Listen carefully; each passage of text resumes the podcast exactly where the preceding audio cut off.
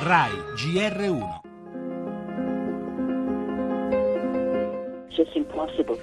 Per me è impossibile continuare a lavorare così. Nella Chiesa ci sono persone che verso l'orrore degli abusi commessi dai preti pedofili hanno lo stesso atteggiamento di vent'anni fa, nonostante la severa condanna del Papa. Un sacerdote che fa questo tradisce il corpo del Signore. Questo ragazzo, questa bambina si fida e questo invece di portare alla santità abusa loro. E questo è gravissimo. È come fare una messa nera. Credo che il Papa stia facendo tutto quello che può per combattere contro la pedofilia nella Chiesa. Credo che i membri della Commissione stiano facendo tutto quello che possono e mi auguro che continuino così.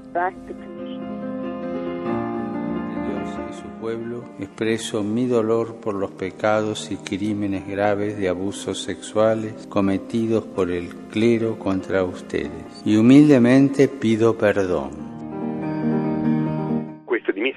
Rendono esplicita la resistenza che esiste all'interno eh, della curia eh, contro eh, la linea riformistica di Papa Francesco. Rendendo pubblica questa situazione tendono proprio a potenziare la volontà riformistica. Le dimissioni dalla Commissione per la protezione dei minori di Marie Collins, 70 anni, abusata da un prete a 13, riportano in primo piano la questione della pedofilia nella Chiesa. Era l'unica vittima rimasta dopo l'abbandono l'anno scorso di Peter Saunders. Il Papa, che quella commissione ha voluto, ha accettato la rinuncia della Collins esprimendo apprezzamento per il suo lavoro. Abbiamo sentito dallo storico della Chiesa Daniele Menozzi una possibile spiegazione di un passo indietro tanto clamoroso. Le dimissioni possono rafforzare l'azione di Bergoglio, un Papa che ci ha abituati e conquistati, anche con la sua capacità di parlare in modo semplice e diretto, parole sempre associate a decisioni e comportamenti altrettanto diretti e a volte contrastati da una parte della curia, verso la quale è indirizzato il gesto della Collins a nome delle tante vittime senza voce dei preti pedofili.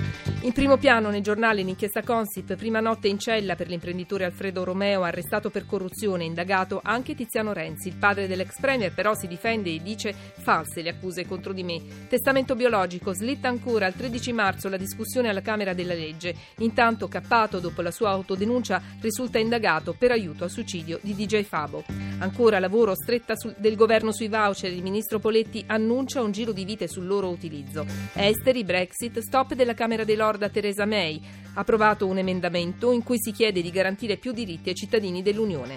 Nuovi allarmanti dati Europol, circa 10.000 bambini rifugiati non accompagnati sono scomparsi nel 2016. Cultura, compie 70 anni Manium Photos, la più celebre e importante agenzia fotografica al mondo. Sport, Coppa Italia, Team Cup semifinale, sorpresa Lazio 2-0 sulla Roma.